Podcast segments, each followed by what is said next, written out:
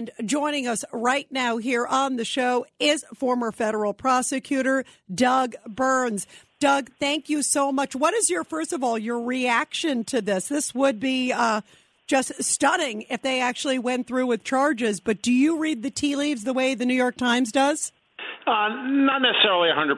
First of all, I agree uh, with the way you teed it up. Obviously, no American president um, has ever been indicted, so obviously it would be seismic. Uh, but the listeners need some context too. It's very interesting, Rita, real quick, because don't forget, you know, Mark Pomerantz and another senior lawyer. Uh, they quit uh, their job as you know special assistant district attorneys um, you know, when they felt that Alvin Bragg wasn't going forward. So how ironic would that be um, in terms of, uh, you know, now they do go forward with the case. You know, those guys kind of jumped the gun, uh, so to speak. The other thing is, of course, the reference to Aesop's fable. I'm not kidding. The boy who cried wolf. So time and time again, and I'm not editorializing. I'm not taking any political sides, but time and time and time again, we have heard charges are imminent. This is it. They finally have him, and so on and so forth. So I'll believe it when I see it is the point. Now on the X's and O's, which is why I think he called me, um, the legal X's and O's. I mean, first, apparently if the sources are to be believed, then I'm sure it's accurate. You know, the former president was invited to appear before the grand jury. Um, that's an interesting development. Real quick for everybody, and I know you know this, of course. Witnesses in New York State grand juries get automatic immunity, but if you want to testify on your own behalf, in this type of an instance where they're looking at you, you have to waive that immunity. In federal court, uh, in the grand jury, you don't get that immunity. Uh, that's a point of big, big distinction. So, you know, Joe Tacopina, you know, I know a little bit, you know, came out and said, look, it doesn't necessarily mean um, that they are going to indict him. He he he cited the fact that a lot of time has gone by, which is true. Might ostensibly be some issue vis-a-vis statute of limitations, but I think the most interesting question of all is, well, let's break down the case itself. That's what you I was going to say. Everybody knows and exactly. remembers. That's what I was going to Yeah. say. Let's go to the case, Doug, because it's Yeah. interesting. It goes with Stormy Daniels. When we first I saw it, I was like, wait a minute, but then they're trying to tie it to campaign funds. Tell us about that. Yeah, no, it's a great question, and you know you're right on top of it. This is the key, and it's so interesting because basically, you know, $130,000 payment. Everybody knows this, um, but just setting up the table um, was made uh, to Stormy Daniels on its best day. You know, that's some type of you know payment so that they can, you know, make sure that the story isn't published somewhere on its worst day. And this has come up apparently in the internal workings of the investigation, you know, it's been categorized as some type of quasi extortion attempt by her. Seriously, I'm going to go public with this information during your big political campaign unless I'm paid. But the bottom line reality is Michael Cohen arranged to pay her $130,000 in what's been you know, described as hush money. They signed all kinds of non disclosure documents.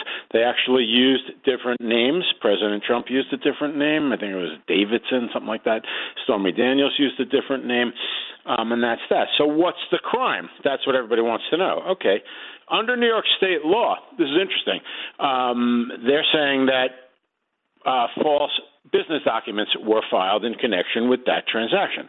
The only problem, um, from the standpoint of getting Donald John Trump's scalp, is that that's a misdemeanor, Rita. Okay, but it can be bumped up and elevated to a felony under New York law if it's in connection with uh, an independent crime. And this is where it gets very, very interesting. And I have the benefit of just having read a book about this, and I am not going to say the name of this book, okay? but I think you know which one we're think, talking about. I think I know. Go ahead. Yep. So I read that book, and I'm glad I did for purposes of being here tonight, okay? And in the book, the point is they say that under New York law, if you file a false business document in connection with another crime under New York state law, then it can be elevated to a felony. Assume, for the sake of argument, particularly coming out of that book, that there is no ostensible other New York state law that's violated, can't do it. So what they do is they they start twisting, you know, the boundaries of a statute, and they're saying, well, we want to go with the theory that a false business document was filed in connection with a federal crime. Reading your mind from two minutes ago, you raised the thing about election violation. So the argument is, you know, that's really a campaign contribution, the way that works, because it benefits his campaign. But the author of this aforementioned book that I will not mention the name of points out that it is extremely unclear under New York law whether or not uh, doing uh, filing a false business document in connection with what might be a federal crime qualifies under the New York statute. So it's extremely uh, tenuous, murky uh, gray area stuff, basically. Okay. You know so, what? You know yeah. what, Doug Burns and everybody. We're talking to the great former federal prosecutor, Doug Burns. Doug, you know, you hit it on the head. When I was seeing this, it seemed to me that it was a bit of a stretch, just like it you're is. saying. And yeah. it seems to me like they have been so determined to try to go after Trump. And my other thought was, based on what they're claiming here, and even if they use what you're just talking about with the federal crime attaching yeah. to it, um, mm-hmm. This seems like a rarity that they would go after somebody for it, but they seem like sort of like trying. To, they have a person and they're trying to find the crime, if you will. Uh, you're so so on the money. I mean, spot on, Rita. The point is, as a former prosecutor, you know, I was handling 20, 30 cases at a time. You know, I'm not bragging. I'm just saying. So I was spread thin, and you'd work on this case, the other case, the other case. The reason people, uh, including my late father and others, were against special counsels, for example, and we'll call a couple of the people who were tasked uh, to the DA's office, you know, Mark Pomerantz, I'll name him, um, as a special, you know, assistant. He's sitting there with one case. It's a crusade all out, okay? And the point is, um, the minute you have to, and this is inside baseball, the minute you have to, as a prosecutor, say, wow, I really need to research whether or not this potential theory might fly, I don't buy that, okay? As I jokingly told my wife, I said, hey, I, I would prosecute a bank robbery case. The defendant pointed a gun at a teller got money and left. I didn't have to start researching whether the bank robbery statute could be stretched and manipulated and interpreted, okay? And, you know, the listeners will pardon my sarcasm, but the reality is this is not about me being left, right, center, Republican, Democrat. It's about law, X's and O's, right down the middle. And so to charge Trump, in my opinion, on this Stormy Daniels thing is a little bit of a stretch. Yeah, that's what it feels like, even just looking at it. And now let me just ask you from stepping back from a, a generic case. Um, sure. If it, based on the tea leaves and saying, okay, well, he's offered the chance to appear before the Manhattan grand jury. Mm-hmm. Um, the New York Times, they've had some pretty good stuff on, on Trump in terms of breaking stuff. It's funny, you know, of course, when it helps Trump, they don't get anything. But when it's, when it's negative, they seem to get his tax records, remember? Everything. Sure, remember, it was like, oh, what else can we do, right? Please, Absolutely within right. minutes.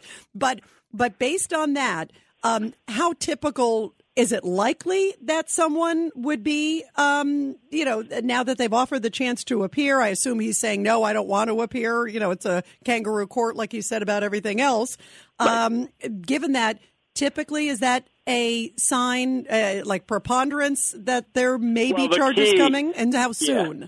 No, the key to your question is that, you know, when I was literally reading a couple of articles on this, um, just getting ready to speak with you, the point is they said, you know, it is extremely likely in that situation that somebody's going to be indicted, and that's according to the New York Times. Okay, so you kind of have to filter that a little. You're asking me as a legal expert, is that really, uh, you know, 90% true, 85% true? Not necessarily, honestly. Um, so again in this toxic climate we're in, you know, everything I say as a legal point, you know, some people say, "Oh, he's defending him." I can't believe that's not about that. It's about pure legal X's and O's. To repeat myself, and so the bottom line, to answer your very, very good question, Rita, is that just because they um, indicated um, that he would have an opportunity to testify in the grand jury doesn't necessarily uh, mean that they're going to indict him. But at the same time, you know, there are many, many, many instances. I know it sounds like I'm kind of waffling back and forth, but there are many instances where they contact uh, the person who they intend to indict, offer them an opportunity to come in, and if they decline and they don't hear from them further, they indict it. So again, the problem with a real quick, you know, Alan Dershowitz type pivot uh, Ted Cruz type pivot is that the problem is when you uh, politicize criminal law, you know, you hardly need me to tell you this, of all people. But when you start politicizing criminal law, then you start getting into situations where people are writing a book while an investigation is ongoing. That's outrageous on many levels, okay? Yep. And you have situations where reporters are saying, the witness just came out of the men's room on the floor where the grand jury is. The point is, that's not really the way the airline is supposed to be run, okay? Investigations are supposed to be, you know, confidential, largely, particularly grand jury, supposed to be secret. But once you start politicizing criminal law, you start getting into these breathless reports, which is, you know, they're definitely indicting them and this and that. Now, I cannot make, I think you'll find this interesting, I cannot make a reliable prediction on this one. Uh, certainly not tonight. You know, I'm going to look at it much more closely, obviously, in the next couple of days. You know, and probably be speaking about it and so forth. But I can't tell you one way or the other whether they're going to indict him, Rita. Yeah, isn't that interesting? It is such a fascinating. And by the way, your perspective, I just want to tell everybody, I have known you for decades, Doug Burns, Yes. and you are always a straight shooter uh, where you call it and where you see it. No, and, no, no. I appreciate and- you saying that because uh, you know, if I may defend myself for a minute, you know, I try to call it like I see it legally, you know, without so much the consequences of the politics. So I appreciate your compliment. Thank you. Well, it is so true. One of the best in the business. My good friend Doug Burns, great former federal prosecutor, and his dad was an awesome judge too. Thank you. Thank you so much, Doug. We appreciate it.